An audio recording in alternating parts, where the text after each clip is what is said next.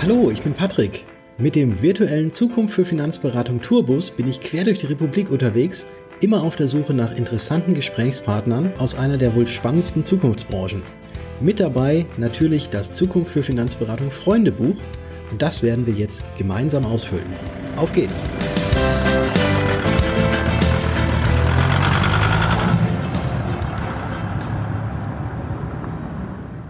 Willkommen zurück zum zweiten Teil mit Klaus Hermann. Klaus ist nicht nur Versicherungsmakler, sondern auch Deutschlands Versicherungsentertainer Nummer 1. Er hat bereits 21 Jahre Bühnenerfahrung, war über 400 Tage on stage und sprach vor insgesamt über 75.000 begeisterten Zuhörern. Im ersten Teil ging es ja darum, warum er von sich selbst sagt, ich bin kein Klinkenputzer und darüber sogar ein Buch geschrieben hat. Und heute geht es weiter. Unter anderem, was Klaus besonders an seinem Job fasziniert, warum seine Mutter früher schon immer sagte, dass er entweder Versicherungsvertreter oder Priester werden wird. Und außerdem sprachen wir darüber, auf was er gut und gerne verzichten könne, welche Tipps er seinem jüngeren Ich geben würde und was er gerade jungen Finanzberatern heute empfiehlt. Das Thema Schlag den Rab wollte ich eigentlich gar nicht ansprechen, hab's dann aber doch getan und auch hier hat Klaus eine extrem spannende Geschichte zu erzählen gehabt. Viel Spaß mit dem zweiten Teil. So, dann blätter ich jetzt mal um auf die nächste Seite. Und mhm. du bist ja heute im Finanzbereich tätig. Was? Oh ja, ja habe ich gehört. Habe ich gehört. Ja, du bist ja momentan ja, als Versicherungsmakler tätig. Ja, ja. War das denn wirklich ein direkter Weg oder gab es da auch eventuell irgendwelche Umwege dorthin, wo du jetzt heute gelandet bist? Also, ich würde sagen, es war eher eine ganze Menge Zufall dabei. Also, ich hatte ich wurde äh, von häuslicher Seite aus überhaupt nicht geprägt äh, auf irgendeinen Beruf. Meine Mutter hat immer gesagt, du mit deiner großen Klappe wirst entweder Versicherungsvertreter oder Priester. Das mhm. ähm, weil ich immer gerne viel geredet habe, schon in der Kindheit. Das war schon so eine Prognose. In der neunten Klasse habe ich mal so einen Berufschancentest gemacht, damals beim Arbeitsamt. Heute ist es das Jobcenter, aber da kam dann raus, irgendwie die besten Berufe für mich wären Erzieher und Gymnastiklehrer. Das war jetzt auch nicht so mein Traum. Mhm. Also so nach meinen Eignungen und meinen Wünschen. Aber das hab ich, da habe ich mich so gar nicht wiedergefunden. Aber dann kam schon mit neun von zehn möglichen Punkten kam auch der Beruf Versicherungskaufmann. Und da kam aber auch sowas wie Sozialversicherungsfachangestellter oder Verwaltungsfachangestellter im mittleren, äh, nicht gehobenen Dienst und solche Sachen. Und danach habe ich dann Berufe gesucht und freie oder freie Stellen und habe mich da beworben. Ähm, und dann einfach ging das durchweg. Also damals bei Horten, so als Einzelhandelskaufmann, habe ich mich auch beworben. Also ich war ja mal, war ja noch 15, mit 16 hatte ich dann die Schule fertig und ich wollte nicht weiter zur Schule gehen. Und ähm, ja, und dann habe ich mich, weil meine die Freundin und heute immer noch die Frau meines Bruders äh, eine, in der Ausbildung war bei der Westfälischen Provinzialversicherung und dann habe ich sie mal befragt und dann habe ich gesagt, ja, da könnte ich mich auch mal bewerben, habe ich da auch eine Bewerbung hingesteckt. Ich habe mich übrigens, Patrick, ja auch beim bischöflichen Generalvikariat in Münster beworben, eben als Verwaltungsfachangestellter. Das also, war ich dachte als Priester. Nummer. Ich dachte jetzt als Priester, weil deine oh. Mama gesagt hat, du solltest, könntest ja auch Priester werden. Ja, ja. Ich glaube, ich hätte den Laden aber von innen wirklich gesprengt, wenn ich das geworden wäre. da hätten wir heute ganz andere Skandale. Ähm, aber in, nee, also ich war da beim bischöflichen Generalvikariat, den Eignungstest hatte ich bestanden, dann kam das Vorstellungsgespräch. Das war ganz witzig, meine Mutter sollte mitkommen. Und, ähm, und als ich dann gefragt wurde, wie denn überhaupt der Priester meiner örtlichen Gemeinde hieß und ich das nicht beantworten konnte, wurde das Gespräch dann beendet. das war, also das sollte dann zum Glück nicht sein. Und ähm, dann habe ich mich damals bei der Provinzialversicherung beworben, unter anderem auch. Und die hatten dann auch so ein Assistment Center. Und das war jetzt Vorteil für mich, ähm, da konnte ich jetzt wirklich mein, meine, also das, was mir in die Wiege gelegt wurde, dieses extrovertierte Verhalten und das gerne reden, da war ich ja jetzt genau richtig. Mhm. Und dann ähm, wurde ich dann tatsächlich äh, bei damals noch zweieinhalbtausend Bewerbungen auf 53 Ausbildungsstellen, so war das ja wirklich damals, äh, das war 88. Und dann wurde ich als einziger ähm, Realschüler, also ich war auf der Hauptschule, meine Mutter hat alle Kinder auf die gleiche Schule geschickt, die nächste Schule, weil sie die Lehrer kannte, ich war der Jüngste, da hat sie gesagt, müssen alle hin, das ist für mich das Einfachste. Also da gab es nicht das Gymnasium, sondern wurde die nächste Schule genommen. Pragmatismus in der Erziehung. Manchmal findet das so statt. Und dann habe ich meine mittlere Reife da gemacht und dann war ich immer, der, ich war dann der Einzige, den die Provinzial überhaupt so aus dieser Ecke genommen hat, also Hauptschule mit Realschulabschluss. Und äh, da hatte ich es also vor Beginn an auch nicht ganz leicht. Aber das war so der, das war so der Weg. Das war im Prinzip relativ zufällig. Ich hätte auch äh, jetzt heute noch, wahrscheinlich dann bei Galeria Kaufhof an der Kasse stehen können. Mhm. Theoretisch. Ja, tust du ja aber nicht. Nee. Das ist jetzt auch die nächste Frage hier. Beschreibe ja. doch mal deinen heutigen Job, wenn möglich, mit zwei bis drei Sätzen. Ähm, beschreibe meine. Ist jetzt natürlich das total gemein, nachdem du jetzt gerade auch so erzählt hast, dass du ja sehr gerne und viel redest. Ich jetzt noch Ja, sagen, ja, nee, aber ich, ich konzentriere das ja gerade so im Kopf auf zwei bis drei Sätze.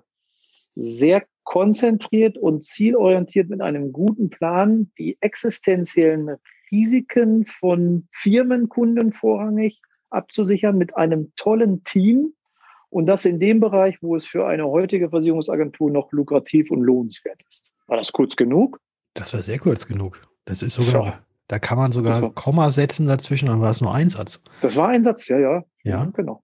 Okay, dann hast du noch zwei du hast Sätze. Ja provoziert. Übrig. Ja, hast du jetzt noch zwei Sätze übrig.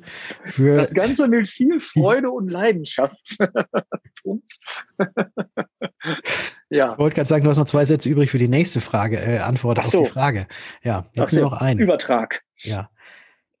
Wenn dich heute dein jüngeres Ich fragen würde, was dich an deinem heutigen Beruf und der Branche so fasziniert, was würdest du ihm antworten?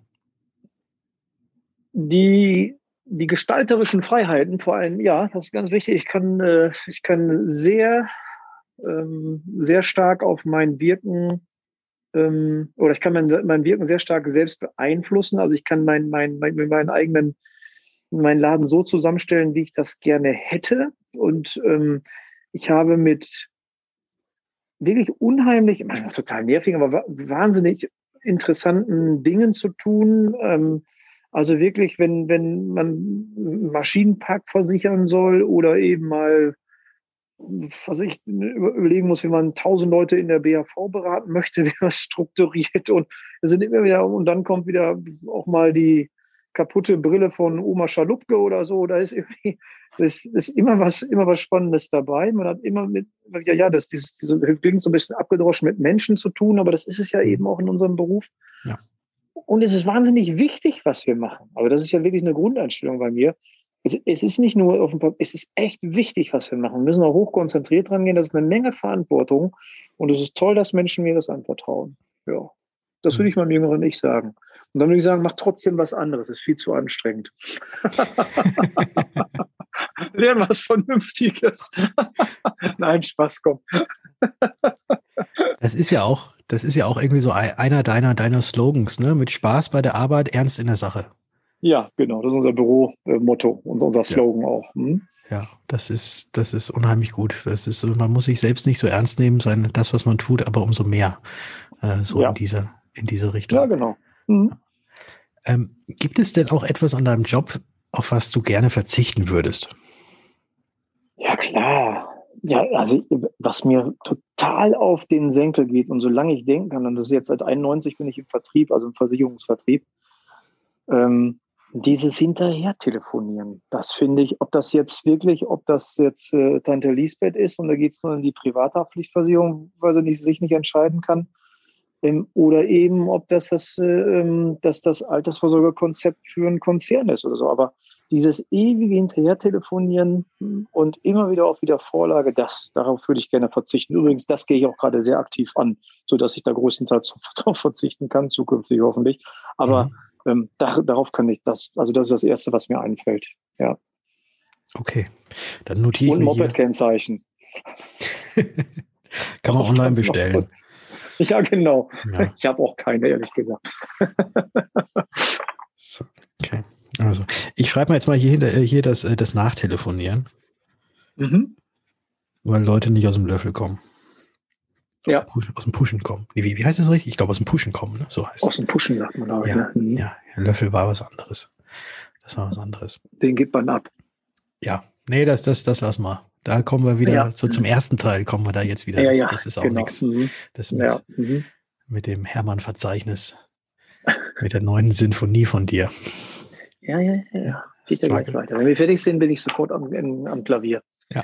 ja. so suche ich den dritten Ton meiner Sinfonie. Ja, Ja, also für Elise kannst du ja schon am Klavier spielen. Das, das nehme ich mal an. Das ist wahrscheinlich eines der ersten Stücke, die du da gelernt hast. Das habe ich auch schon mal, ja, genau, das hatte ich schon. Mhm. Ja, okay. Gut. Ich blätter wieder um auf die nächste Seite. Ja, toll. Ja, ja, du, wir haben gar nicht mehr so viele, aber ein paar mhm. haben wir mhm. noch und jetzt kommen ja. die richtig. Äh, wer, wer dachte, wer dachte, dass bisher noch keine spannenden Fragen oder dass die, die Fragen schon spannend gewesen wären, der wird sich jetzt wundern, weil jetzt werden sie noch spannender. Tusch, Trommelwirbel. Genau, genau. Stell dir vor, du wärst heute noch einmal am Anfang deines Berufsweges oder gerade in einer Neuorientierungsphase. Du hättest das Wissen, was du heute hast, aber würdest tatsächlich komplett blank dastehen mit allem anderen. Würdest du dich heute wieder für den Finanzsektor entscheiden? Und wie würdest du vorgehen mit dem Know-how, was du heute schon hast? Naja, ich würde ich würde genauso arbeiten, wie ich das heute tue. Also das, ähm, ansonsten verstehe ich die Frage vielleicht nicht richtig, weil ähm, mein heutiges Arbeiten ist ja das Ergebnis von 30 Jahren Erfahrung. Und das würde ich, wenn ich das jetzt, also wenn ich das mit damals bin ich ja wirklich mit 19 in den Außendienst gewechselt als HGB 84er in eine Agentur der Provinzial. Und wenn ich das Know-how, das Wissen und die Erfahrung äh, damals schon gehabt hätte, dann wäre ich wahrscheinlich deutlich früher da gewesen, wo ich heute bin. Und ähm, mhm. Ja, also, äh, oder habe hab ich deiner Meinung nach das jetzt irgendwie falsch verstanden, die Frage? Das, nein, aber, nein, völlig, nee, völlig ja. korrekt, äh, richtig, ja, ja. Äh, richtig verstanden. Also, das heißt, du würdest auf jeden Fall. Ich würde Fall, so arbeiten wie heute. Okay. Mhm. Aber du würdest jetzt nicht sagen, auch ich werde jetzt doch Polizist oder Feuerwehrmann, sondern du würdest wieder quasi in unseren Job einsteigen.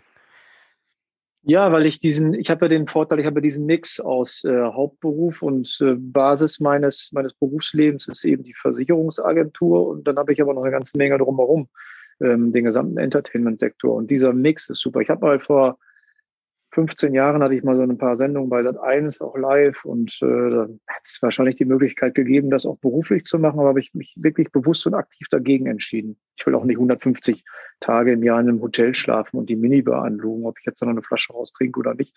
Oder mir unten an einer Hotelbar dann die, die Lebensgeschichten von irgendwelchen Staubsaugervertretern hören oder sowas nach dem zwölften Bier oder so. Das, nee, das, das ist so dieser Mix, den finde ich so super. Das macht mir so viel Spaß. Ähm, da würde ich gar nichts dran ändern. Ansonsten, wenn ich, wenn ich, ähm, wenn ich verrückt genug gewesen wäre, aber mit der heutigen Erfahrung würde ich es auch nicht tun, aber äh, vielleicht hätte ich das Schauspiel versucht oder so. Das hätte mich auch immer gereizt, also wirklich professioneller Schauspieler zu werden. Aber nee, das ist schon okay so. Manchmal hatte ich auch schauspielerische Elemente. Letztes Jahr hatten wir mal vier Tage eine Aufnahme in einem Studio in Hamburg. Das war also echt ganz nah dran, eine große Produktion. Da durfte ich dann als einer der beiden Hauptprotagonisten mitwirken. Das, ich kriege ja diese Einblicke und muss es trotzdem nicht hauptberuflich machen. Ja, ne? So würde ich das machen. Also bei der Basis bleiben und dann eben die anderen Dinge. Die anderen Dinge haben ja aber auch alle was mit der Finanzbranche zu tun oder mit der Versicherungsbranche. Mittlerweile schon, ja. ja das habe ich auch bewusst, bewusst, miteinander verflochten, weil das greift einfach ineinander. Und wenn ich Vorträge halte, dann macht es ja wirklich Sinn, wenn man sich dann den Expertenstatus zuschreiben lassen möchte und eben nicht aus der Theorie, dann mhm. bin ich natürlich wieder in meinem Beruf, wenn ich da Elemente aus der Versicherungs- und Finanzdienstleistungsbranche einbringe. Und ähm, von daher greift das alles ineinander, ganz genau. Mhm. Jetzt hören uns ja wahrscheinlich auch relativ viele junge Finanzdienstleister zu. Millionen.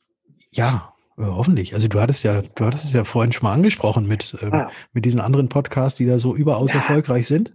Da hören ja, auch Olli Schulz schreibt zu. schon gerade hier, der, der, der, der, packt schon ein. Die hören ja. auf jetzt. Ja? ja, dann ist gut. Äh, was, was, mir, was mir da aufgefallen ist, das ist jetzt so eine Randnotiz, äh, ja. die beiden essen sehr gerne, während sie sprechen und äh, ja, klar. schmatzen die, immer die schmatzen und rülpsen, ja, ja, klar. Das ist aber, das machen sie ja schon seit Jahren. Das ist so, das, das wollen sie auch nicht. Das ist deren Markenzeichen. Ja. Das Essen und Schmatzen.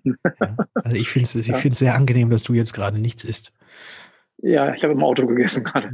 Nach meinem Termin auf dem Weg nach Hause hatte ich die Erbsensuppe. So, ja, wo wollte ich hin? Gut, dass ich das Buch doch vor mir, noch vor mir habe. Die, mhm. die nächste Frage, die ja. ist nämlich ist, was sind deine Tipps oder auch Hacks, wie man ja so schön sagt, an junge mhm. Finanzberater von heute? Was sollen sie machen und was sollen sie vielleicht vermeiden? Ja, ähm, also ich, äh, meine, meine Tipps wären einmal strukturell ähm, erstmal wenn Sie in die Selbstständigkeit gehen wollen, nicht zu klein denken, weil ich glaube, dass der kleine Einzelmakler ist zukünftig oder Makler oder AU-Vertreter eigentlich ganz egal. Der wird es meiner Meinung nach immer schwerer haben. Ähm, sich spezialisieren, nicht zu sehr, aber sich spezialisieren kann auch nicht schaden. Mutig sein und in, in Personal investieren, wenn man denn der festen Überzeugung ist, dass man vertrieblich was auf dem Kasten hat. Das wäre auf jeden Fall auch ein Punkt. Mhm. Und, ähm, und bloß nicht auch nur ein, eine, eine Spur, eine, ein, ein DNA-Element äh, Mehmet Göker zulassen. Mhm. Ja, okay. das ist auch ganz wichtig. Bloß nicht so sein, wie manche, manche ältere Kollegen das vielleicht noch äh, meinen, äh, dass man so verkaufen müsse heutzutage. Ja, mhm. also will ich völlig entgegen dem früheren Klischee äh, sein, ja. Mhm. Okay, also anhauen, umhauen, abhauen war gestern. Ja, ganz genau, ja. Authentisch sein, finde ich auch ganz wichtig. Nicht den, nicht den Versicherungsvertreter spielen, auch das ist wichtig. Mhm. Habe ich früher auch gemacht übrigens. Die ersten Jahre habe ich dann mir eine Krawatte umgebunden und meinte, ich müsste jetzt einen Versicherungsvertreter spielen. Fürchterlich. Mhm. Also das, aber das, das muss man halt vielleicht dann irgendwann lernen, dass, dass das gar nicht sein muss. Ja. Original sein. Ich habe neulich mal gehört, dass dieses weil dieses Wort Authentizität, authentisch sein, ist ja auch schon mhm. so ein mhm. bisschen abge abgedroschen, äh, obwohl mhm. es so unheimlich wichtig ist. Und da habe ich quasi das Äquivalent dazu, habe ich gehört, man muss ein Original sein. Man muss so ja, sein. Okay. Mhm. Original. Mhm. Eben nicht, und eben nicht denken hier, oh, ich muss mir die Krawatte umbinden, nur damit ich jetzt äh, ein vernünftiger Versicherer ja. bin. Mhm. Ja, genau. Wenn man es nicht ist. Ne? Wenn das, wenn das so zum Habitus und so von einem gehört, dann gehört das auch dazu. Dann wäre es wahrscheinlich ja. andersrum, wenn man auf einmal mit, mit, nur mit dem T-Shirt oder mit dem Hoodie ankommt, wäre das halt auch nicht mehr original. Ja, wenn ich am Wochenende gerne einen Anzug trage, weil ich es einfach cool und schick finde und das mein Lifestyle ist, dann ist das auch authentisch ne? und ja. original. Das ist völlig in Ordnung. Ne? Aber ähm, ich glaube, da gibt es heute, also die, die ähm, Klaviatur der Möglichkeiten ist ja zum Glück viel, viel breiter geworden. Und das tut unserer Branche auch gut, dass es eben Leute wie dich gibt mit Cappy, äh, oder Hoodie oder und die einfach aber trotzdem super sauberen Job machen und äh, nicht jetzt irgendwie einen anderen Eindruck vermitteln. Dann gibt es Leute, die fahren nach Harley und äh, fahren mit der Lederjoppe vor und da gibt es eben viele, die auch super gerne einfach einen schönen Anzug tragen und auch das ist okay, habe ich auch manchmal an. Ähm, aber das soll jeder so machen, wie er, wie das für richtig hält. Du hattest jetzt auch gerade so ein bisschen so die Zukunft angesprochen. Mhm dass sich unsere Branche tatsächlich eben jetzt weg von diesen alten Strukturen oder von diesen, von diesen alten Mustern äh, äh, weiterentwickelt.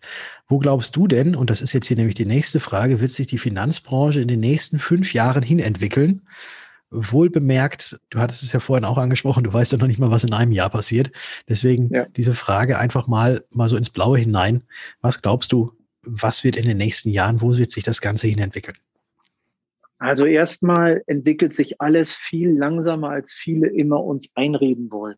Also natürlich finden Veränderungen statt und darüber rede ich ja auch viel über Change, aber es findet langsamer statt. Also man muss keine Panikattacken kriegen, wenn man jetzt nicht dem, dem neuesten Trend wieder folgt. Aber ähm, es wird sich natürlich immer in der, in der Geschichte werden sich die Dinge verändern und jetzt auch wahrscheinlich schneller als je zuvor durch äh, digitalisierte Prozesse. Aber was sich überhaupt nicht verändern wird, das sind zwei Dinge. Einmal, Versicherungen sind und bleiben, egal was wir machen, total unsexy. Die, Leute, wir können das Ding anstreichen, wir können ein Einhorn draufstellen, wir können uns so viele Sachen an witzige Werbespots. Trotzdem bleibt es unsexy. Und ähm, das ist unsere Lebensversicherung für uns, für uns als Vermittler, die natürlich selbstverständlich auch mit den, mit den Neuerungen gehen müssen. Aber soll ich jetzt, ich will jetzt nicht zum hunderttausendsten Mal sagen, dass man auch digital unterwegs sein sollte, dass man auf den Kanälen erreichbar sein sollte, ist alles richtig. Auch eine gute Homepage und diese ganzen, natürlich. Aber die Leute werden auch in fünf und auch in zehn Jahren nicht, mit, mit welchem Medium auch immer, mit großer Begeisterung, weil der Tag hat, das ist die zweite, zweite wichtige Aspekt, hat weiterhin nur 24 Stunden. Und wenn die Leute in fünf oder zehn Jahren äh, nach, von mir aus nach acht Stunden Roboter schrauben oder keine Ahnung, was dann das on Vogue ist an, an beruflicher Tätigkeit, dann nach Hause kommen, werden die sich nicht mit ihrer mit ihrer Siri-Uhr abends um 21 Uhr mit großer Begeisterung als erstes über die aktuellsten Vergleiche der BU-Bedingungen deutscher Versicherer unterhalten. Die werden sich auch dann dusselige Videos anschauen, die keinen Sinn machen oder irgendwo Verrenkung von irgendwelchen grünen Aliens, die sie dann auf dem, diese versuchen vor dem Fernseher nachzumachen und die milliardenfach geklickt werden. Also es ist, jeder Schrott wird mehr angeguckt und sich mehr mit beschäftigt als das Thema Versicherung. Mhm. Das ist so. Ich habe gestern noch gelesen, ich bereite gerade noch eine neue Geschichte vor, aber äh, dass irgendwie die meistgegoogelte Versicherungsbegriff letztes Jahr Kfz-Versicherung war. Irgendwie 1,4 Millionen Mal. Das ist ja nichts. Da googeln ja wahrscheinlich in einem Monat mehr ähm, ähm, nach, nach, dem, nach dem Wendler oder so. Und der hat ja nun wirklich nichts mehr Vernünftiges zu erzielen. Aber, und so wird das in, in fünf oder zehn Jahren auch sein. Hab, wenn man eine, eine, ähm, eine vernünftige, eine, sagen eine vernünftige Agentur hat, die zeitgemäß die Leute anspricht und, und man erreichbar ist und man einen guten Job macht, mit den Gegebenheiten, die der Kunde in der Regel von uns erwartet, dann haben wir in fünf und zehn Jahren auch noch eine, eine Landschaft, wo Kunden immer wieder gerne sagen, ey, kannst du dich bitte nicht drum kümmern? Ich habe da jetzt echt keinen Bock drauf. Und ähm, das wird auch so sein. Die ganz einfachen Produkte so einer Haftpflichtversicherung, klar, Auto und so, das ist sicherlich, da wird der Trend weitergehen, dass da Leute eher mal auf einen Berater oder eine Beraterin verzichten. Aber auch das, wenn ich, wenn ich meine als Einzelmakler oder Vermittler wenn ich da meine, meine 500 oder 1000 Kunden habe und die gut betreue, sind die auch in fünf Jahren nicht weg. Auch wenn meine Homepage nicht die schönste ist. Aber wenn ich ein netter Mensch bin, dann halte ich die auch. Wenn ich ähm, heute neu in die Branche reingehe, muss ich mir natürlich überlegen, wie ich, wie ich da aufschlage. Aber ich will damit einfach nur sagen, ähm, dass, dass, mir, dass wir keine Angst haben. Mir gefällt das nicht. In vielen Fachmagazinen lese ich auch immer, ähm, dass, dass die ganzen, oder nicht die ganzen, aber viele äh, Geschäftsführer von Introtex so immer wieder auf uns einrischen, sagt, da äh, Riesentrend und die können sich warm anziehen. Das ist alles nur rumgehustet. Ich habe noch keinen gesehen, der jetzt selbst Amazon nicht, der jetzt uns mal eben wegfegt vom Markt oder uns als Branche gefährdet oder die bisherigen Muster total durcheinander bringt. Das verschiebt sich ganz langsam, ja, das, aber da ist jeder Unternehmer ja dabei, genau auf diese Trends zu reagieren. Deswegen in fünf Jahren wird, wird das genau noch so sein. Versicherungen sind unsexy. Es wird noch ein bisschen digitaler sein. Aber vielleicht ist in drei Jahren auch, haben wir kein Coronavirus, sondern haben die größte Cyberattacke in der Geschichte der Menschheit, die erstmal ein Jahr alle Computer lahmlegt. Dann werden wir halt froh sein, dass wir noch 200.000 Vermittler haben in Deutschland, die sich drum kümmern. Ne? Ja, also von daher, ja, das ist so meine Prognose, dass wir so in so ein Szenario gehen. Mit ein bisschen Zeitkick dabei. Das heißt, das Persönliche wird niemals irgendwie ersetzt werden, sondern das Persönliche wird nach wie vor auch in fünf, in zehn, in 20 und in 40 Jahren äh, notwendig sein, um eben auch gemeinsam mit dem Kunden irgendwelche vernünftigen Lösungen zu finden. Also vielleicht geht das ja irgendwann, dass man sich mit einem Computer wirklich unterhält, das nicht mehr hat. Aber solange wir jetzt, jetzt bauen wir Roboter und sind froh, wenn die nach drei Schritten nicht umkippen und die kosten dann sechs Millionen Dollar oder so. Ich meine, da mhm. sind wir ja gerade. Und, und jetzt die Chatbots, da kann mir doch jetzt keiner erzählen, wenn ich ein, wirklich ein, ein Gespräch führe, das, das, das merke ich doch. Und auch bei, bei Google wurde mir gesagt, in jetzt 2020, vor fünf Jahren, eine Prognose, es wird 70 Prozent weniger Anwälte geben, weil die Algorithmen von Google und Co. jede die übliche Rechtsauskunft selbst geben können. Ne? Man gibt eine Frage ein und die geben mir dann direkt die Uhr. Ich habe noch keine so eine Seite gesehen. Die kommt vielleicht in zehn Jahren. Aber auch das wird dann nicht sofort von heute auf morgen alles wegfegen, was da war. Auch die Videotheken sind ja über Jahre nach und nach verschwunden und jetzt eben GameStop oder was weiß ich. Aber es geht nicht von heute auf morgen. Und von daher Markt beobachten, sich dann auch umstellen. Und wenn es 2025 ganz neue Markttrends gibt, auch in unserer Branche, dann werden wahrscheinlich 80 Prozent der jetzigen Vermittler schlau genug sein, diesen Branchentrends zu folgen und werden sich anpassen. Und dann haben wir immer noch einen Know-how-Vorsprung vor denen, die meinen, mit ihrem Startup und keine Ahnung von der Branche mal eben ein paar Algorithmen zu programmieren und damit die, die Massen reinzuholen und nachher zu merken, oh, das sind die echte Kunden ja bei Bedürfnisse. Jetzt muss ich mit denen reden. Also so einfach ist das alles nicht. Und deswegen keine Panik, es wird weitergehen. Es ist ja gar nicht schlecht, was da alles passiert. Es sind ja auch viele richtig gute Sachen dabei. Das stimmt, das stimmt wohl. Und ich freue mich auch schon sehr drauf, irgendwann mal mit einer Virtual Reality Brille äh, mit meinem Kunden gemeinsam in dem virtuellen Büro zu sitzen. Ja, wird, vielleicht auch das, genau. Äh, also ich, ich glaube ich glaub ganz fest dran. Und wenn ich selbst irgendwie implementiere, weil sowas möchte ja, ich mal machen. Das. Sowas möchte ich mal machen. Ja, kommt. Mhm. Ja. Ich blätter um und damit, da sind wir dann tatsächlich schon auf der letzten Seite. Ja, meine Güte. Ja. Das haben wir ja auch schon hier. Ja. Stunden haben wir ja schon geredet. Ja, Stunden. Jetzt, Stunden jetzt spätestens jetzt hört wirklich keiner mehr zu, Patrick. Ja, doch. Jetzt haben wir den Saal leer gespielt. Nee, jetzt, jetzt, sonst noch mal schreiben? Meinst du, jetzt sind doch noch welche dabei?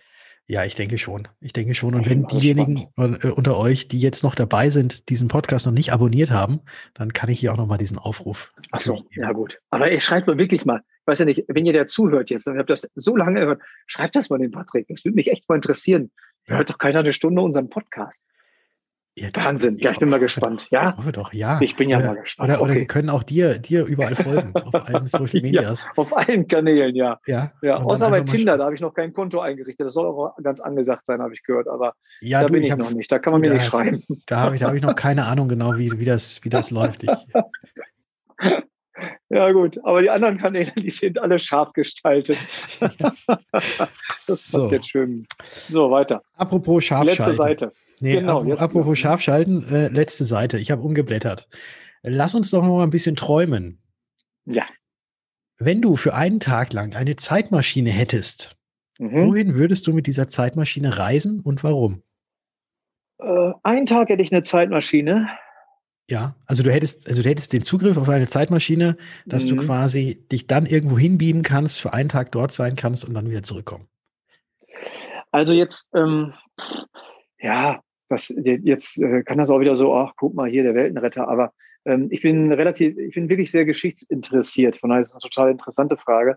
Ähm, wa- wahrscheinlich würde ich dann ähm, irgendwie so, so einen Tag so, oder gar nicht den 29.01.33, sondern irgendwas davor noch und äh, würde dann 60 Millionen Menschenleben retten wollen, dem jemand dann nicht mehr ist. Wahrscheinlich wäre das so mein, meine erste Idee, die mir in den Kopf kommt.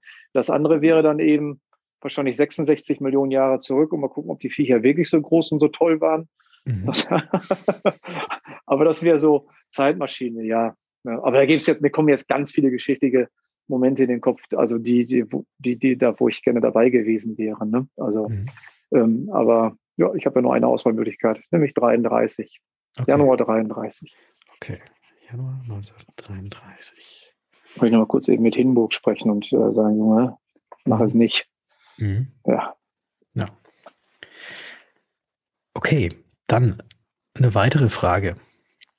Nenne uns doch gerne mal drei Personen und dabei spielt es keine Rolle, ob sie noch lebend, eventuell schon tot sind oder auch fiktiv sind, mit denen du gerne mal schön vegan essen gehen möchtest. Drei Personen. Ja, lebend, tot oder auch fiktiv. Mhm. Also das, er- der erste wäre tatsächlich mir jetzt einfällt äh, Barack Obama, weil ich gerade sein Buch lese, ein verheißenes Land. Das, äh, das würde mich, also mit dem würde ich tatsächlich gerne mal essen gehen.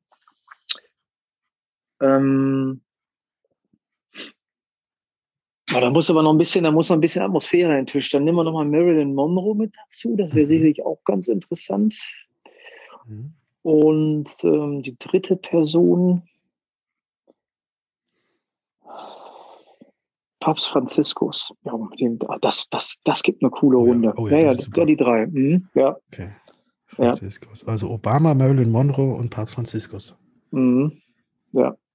Okay. Hattest du die Konstellation schon mal in den vorangegangenen Folgen? Nee, hatte ich nicht. Nee, in, der, in der Richtung tatsächlich überhaupt gar nicht. Ja, okay. Nee, aber es waren, es waren schon sehr viele interessante Konstellationen, definitiv auch Mhm. mit dabei. Ja, Äh, okay. ja, Mhm. ja. Äh, das, ja. das ist Mhm. schon, das ist interessant. Ich versuche da jetzt irgendwie, aber man, man findet keinen wirklichen Zusammenhang zwischen den Personen, Nee. außer dass sie alle sehr, glaube ich, sehr interessant sind, sehr viel zu erzählen haben. Ah. Und ja, nee, aber da. Erst, ko- erst kommt Marilyn mit ihren Geschichten und dann kommt Franziskus und sagt, pass mal auf, Mädchen, das kann ich toppen, aber komm mir hier nicht weiter drauf ein. und dann sagt Barack Obama wahrscheinlich, verdammt, ich habe acht Jahre nur gearbeitet. Ne? Mhm. Aber gut, ähm, das wäre sicherlich eine interessante äh, äh, Geschichte. Ja. Ja. Ja, ich hätte ja jetzt gedacht, aber nee, eigentlich, eigentlich nicht gedacht, ähm, dass du jetzt vielleicht noch den Stefan Raab erwähnst. Na, nee, Aber- das ist ja. Das ist ja schon, das Nein. ist ja schon lange her. Ähm, Ja. und damit, mit, mit Stefan Raab, Schlag den Raab, äh, können wir auch unsere Zuhörer jetzt so ein bisschen entlassen, weil es gibt Mhm. noch eine Geschichte über dich, äh, die tatsächlich damit zu tun hat. Aber das findet man, glaube ich, im Internet und ich glaube auch, dass du diese Geschichte schon, bis du keine Lust mehr hattest, ähm, erzählen durftest. Die, die Raab-Geschichte, oder? Ja. Ja, okay, ja. Ich habe natürlich schon, natürlich schon oft drüber geredet, ja. Ich spreche auch in meinen Vorträgen drüber. Ja. Das ist ja auch direkt so mit meinem, äh, meinem Handeln, meinen Rezepten zu Erfolg und Veränderung äh, zu tun hat. Ne? Mhm. Ja, das ist, mein Gott, da hat mal jemand zu mir gesagt, Klaus, den Rab zu schlagen, das ist wie so ein Einser-Abitur, das wird dich immer verfolgen. Ne? Also mhm. ist ja aber auch nicht schlimm. Ist ja, also es, wenn ich jetzt als der Volldepp dort verloren hätte, das wäre sicherlich viel schlimmer, wenn die Menschen das immer noch nach so vielen Jahren wüssten und mich darauf ansprechen äh, sprechen würden. Aber ich hatte ja das Glück, dass ich dort gewonnen habe und auch relativ deutlich. Und somit ist es ja eigentlich eine ganz coole Geschichte und hat mir auch einen heiden Spaß gemacht. Auch alles, was danach kam, war ja super. Ja. Ich meine, war ein bisschen viel Rummel damals dann die Wochen danach und dann bin ich auch mal wirklich mal eine Woche mich mal verzogen nach Österreich in so einen Wellness-Tempel, einfach nur für mich gewesen. Aber ähm, mhm. das ist ja alles, das ist mittlerweile, das ist ja alles ganz, ganz easy. Ja, ist eine schöne Geschichte. Aber ich sage auch immer, ähm, tatsächlich, ja, ich werde ja immer noch oft darauf angesprochen, aber für mich ist wichtig, dass man, ich glaube, alt ist man dann, wenn man nur noch von früher erzählt, die früheren Geschichten und keine neuen mehr produziert. Und ähm, das ist noch so meine Einstellung. Ich erzähle gerne auch mal von früher, aber ich glaube, ich bin noch in der Lebensphase, wo ich noch viele ähm, Dinge angehe und umsetze, von denen ich in den fünf Jahren gerne erzählen werde, also noch neue Geschichten schreibe. Mhm. Das ist gut. Deswegen, aber da, da, interessiert mich jetzt dann doch, weil du es jetzt doch selbst noch mit angesprochen hast, interessiert ja. mich dennoch eine Frage und ich versuche sie so zu formulieren. Die steht jetzt auch hier nicht mehr im Buch drin, weil wir sind eigentlich mit dem Freundebuch auch schon zu Ende. Mhm.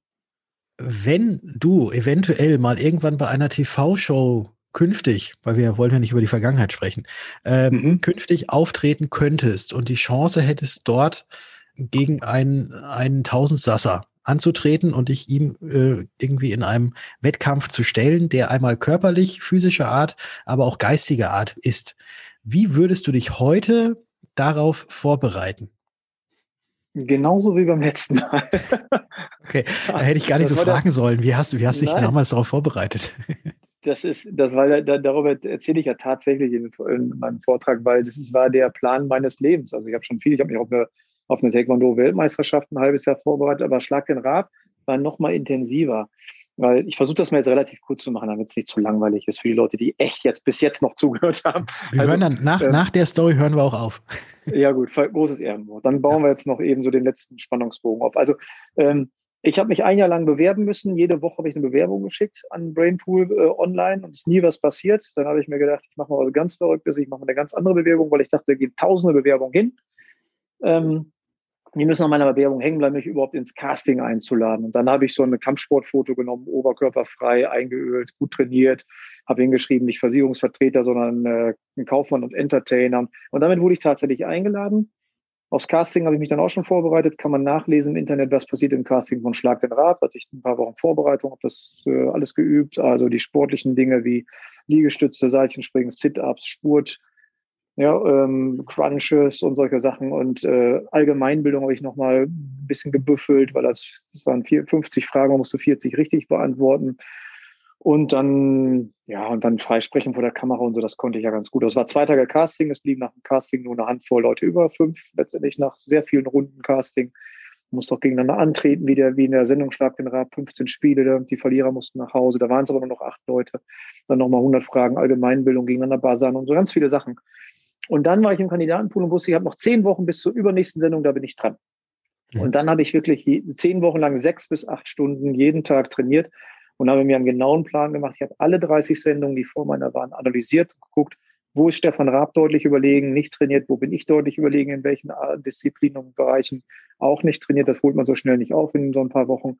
Wo sind wir ungefähr auf Augenhöhe oder nah beieinander? Und diese Disziplin habe ich wie verrückt geübt ich habe alles Mögliche an Wissen reingepackt in meinen Körper, in meinen Kopf, es irgendwie ging, habe mir Mechanismen angeeignet, wie man 40 Dinge, die nacheinander aufgezählt werden, im Kopf behalten kann. Also ich war noch nie so fit wie damals in, in, in so vielerlei Hinsicht. Weil ich hatte mir so fest, ich habe diesen Wettkampf so gesehen, mir ging das gar nicht um das Geld. Ähm, das ist eine, eine Riesensumme gewesen. Ich, es ist immer noch für mich manchmal nicht begreiflich, dass man so viel Geld auf einen Schlag gewonnen hat. Aber ich wollte diesen Wettkampf gewinnen. Ich bin total ehrgeizig. Ich bin total, wenn ich irgendwo, wenn ich, das weiß jeder, der gegen mich mal kickert, Tischtennis spielt, Tennis, irgendwas. Bei mir im Büro habe ich einen Kicker, mein, mein Kollege, der weiß ein Lied davon zu singen. Ich gebe nie auf. Ich bin einfach ein Weißer und ich habe einen Heidenspaß gehabt, mich da perfekt drauf vorzubereiten, mir einen Plan zu machen, Stefan Raab zu schlagen.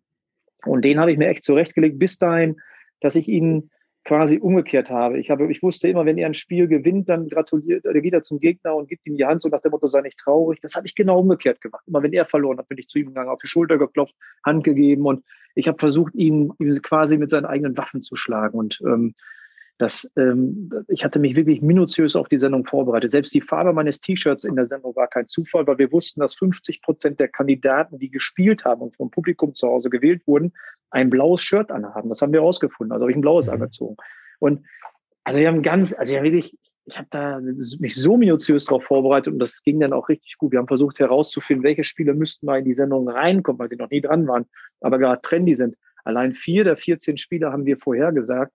Mhm. Ähm, und die habe ich äh, kräftig trainiert vorher und die habe ich auch alle gewonnen, die vier Disziplinen. Und ähm, ja, das war echt ein Masterplan. Und da hatte ich auch noch ein bisschen Glück, es kamen die richtigen Fragen. Es kam jetzt mal ein Spiel, da ging es um Fußballwappen. Das äh, war natürlich für mich dann äh, relativ leicht als Fußballfan, aber ähm, jetzt kam weniger mit vielleicht äh, Kunst und Kultur, also gerade so Literatur in gewissen Bereichen, wenn es in eine gewisse Tiefe geht oder eben auch so echt so Kunst, da bin ich jetzt nicht so der, der super Überflieger. Äh, und da wäre ich nicht fit genug gewesen. Da ist Rad übrigens sehr gut in dem Bereich, aber Nee, das war, das war echt ein, das war ein Matchplan und der hat funktioniert und darauf bin ich auch sehr stolz, weil ich habe ja jetzt nicht so den Hintergrund, dass ich so alles von selbst mitbringe. Ich habe mir das vieles erarbeitet. Da bin ich wirklich stolz drauf, dass ich das so für mich disziplin, ja, disziplinär hinbekommen habe in meinem Leben.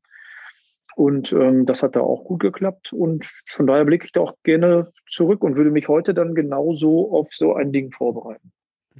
Also auch wieder mit äh, feinster Akribie, mit ähm, vorheriger Recherche, was könnte ja. wie irgendwie drankommen, was äh, kann man auch psychologisch noch während des Spiels machen.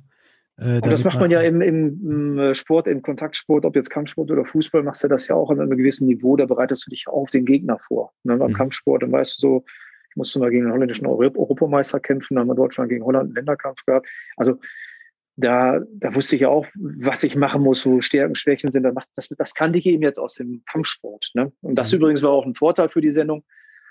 Einerseits kannte ich jetzt die 1 zu 1 Situation durch die Kampfsportkarriere. Ne? Mann gegen Mann war jetzt für mich nichts Neues. Und vor allen Dingen, ich kannte jetzt auch schon Fernsehen und Live-Fernsehen und wusste, mhm. wie es ist, wenn da Kameras sind, 600 Leute im Publikum, einige Millionen vor den Bildschirmen da, damit, das kannte ich. Ich musste mich nicht erst dran gewöhnen an so ein Fernsehstudio und mit allem, was dazugehört. Ich konnte also wirklich direkt einsteigen in den Wettkampf. Mhm. Aber die Nervosität hat natürlich auch noch eine große Rolle gespielt, oder nicht?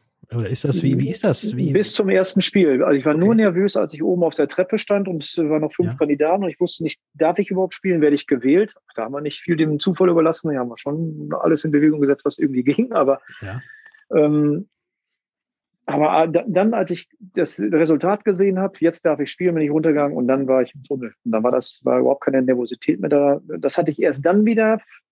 14. Spiel hatte ich einen Matchball. Mhm. Dann kam die Nervosität, das war das vorletzte Spiel, aber ich konnte schon gewinnen. Und dann ging es um Entfernungen, also zwei Städte, wie weit liegen die auseinander.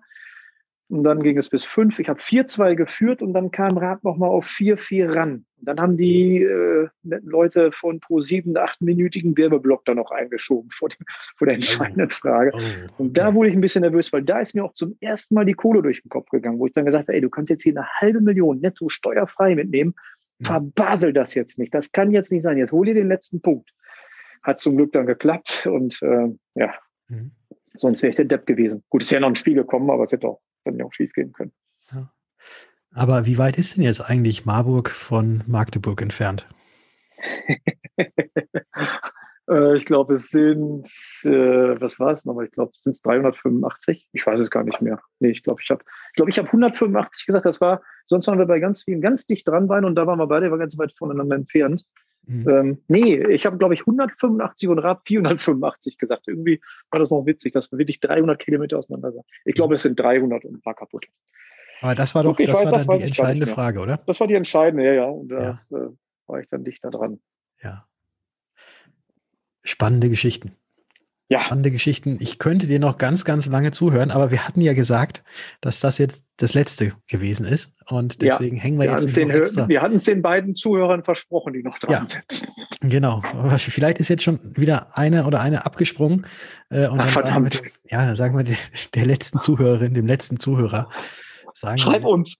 Schreib uns unbedingt. ja. Schön. Aus. Klaus, es hat mir unheimlich viel Spaß gemacht mit dir. Ähm, danke, danke mir auch. dass du mich eingeladen hast. Danke für deine ganzen Antworten hier im Freundebuch. Es füllt sich immer weiter. Es kristallisieren sich ein paar Dinge heraus, die bei allen, die in unserer Finanzbranche sind, identisch sind. Äh, was aber auf jeden Fall, was ich gar nicht erst rauskristallisieren muss, ist, dass wir so mannigfaltig in unserer Branche sind und dass es einfach äh, Spaß macht, sich mit jedem zu unterhalten, weil jeder irgendwelche tollen, spannenden, interessanten Geschichten zu erzählen hat, dass ich mich jetzt dann auch freue, weiterzufahren zu unserem nächsten Interviewgast. Und natürlich wird das Ganze jetzt noch nicht verraten, wer es sein wird, aber es geht auf jeden Fall, und das sind bestimmt mehr Kilometer als von Magdeburg bis, bis nach Marburg, weil es geht okay. jetzt von Münster Richtung München. So viel. Ei, oh. Und in München gibt es da Versicherungen und Versicherungsvertreter? ich glaube nur, ne? ja. ja, vielen Dank, Patrick. Mir hat es ganz viel Spaß gemacht. Äh, ich wünsche dir viel Erfolg weiter mit dem Format. Und äh, ja, wenn ich das so all den zurückgeben darf, auch bleib du mal auch bitte so, wie du bist, weil auch du bist einer der vielen bereichernden Elemente unserer Branche. Danke, dass ich äh, eine Stunde reden durfte mit dir. Ich habe zu danken und ich werde jetzt ganz rot und ähm, sage nochmal Klaus, wir hören, sehen, lesen, schreiben uns und kriegen uns mit. Sehr gerne. Bis bald. Tschüss. Ciao. Das war der Freundebucheintrag mit Klaus Hermann. Ich hoffe, er hat euch genauso viel Spaß gemacht wie mir. Und wenn dir das Gehörte gefallen hat, dann freue ich mich, wenn auch du diesem Podcast eine Bewertung hinterlässt und ihn natürlich auch abonnierst. Damit hilfst du, dass noch mehr auf dieses Format aufmerksam werden, dass unser Verein Zukunft für Finanzberatung bekannter wird und wir gemeinsam in der wohl spannendsten Zukunftsbranche wachsen. Denn mit uns wird die Welt ein Stück sicherer. Und ich nehme mir jetzt das Freundschaftsbuch wieder unter den Arm, setze mich in den Tourbus und fahre weiter. Und wie du gehört hast, es geht diesmal nach München. Also, bis zum nächsten Mal, euer Patrick.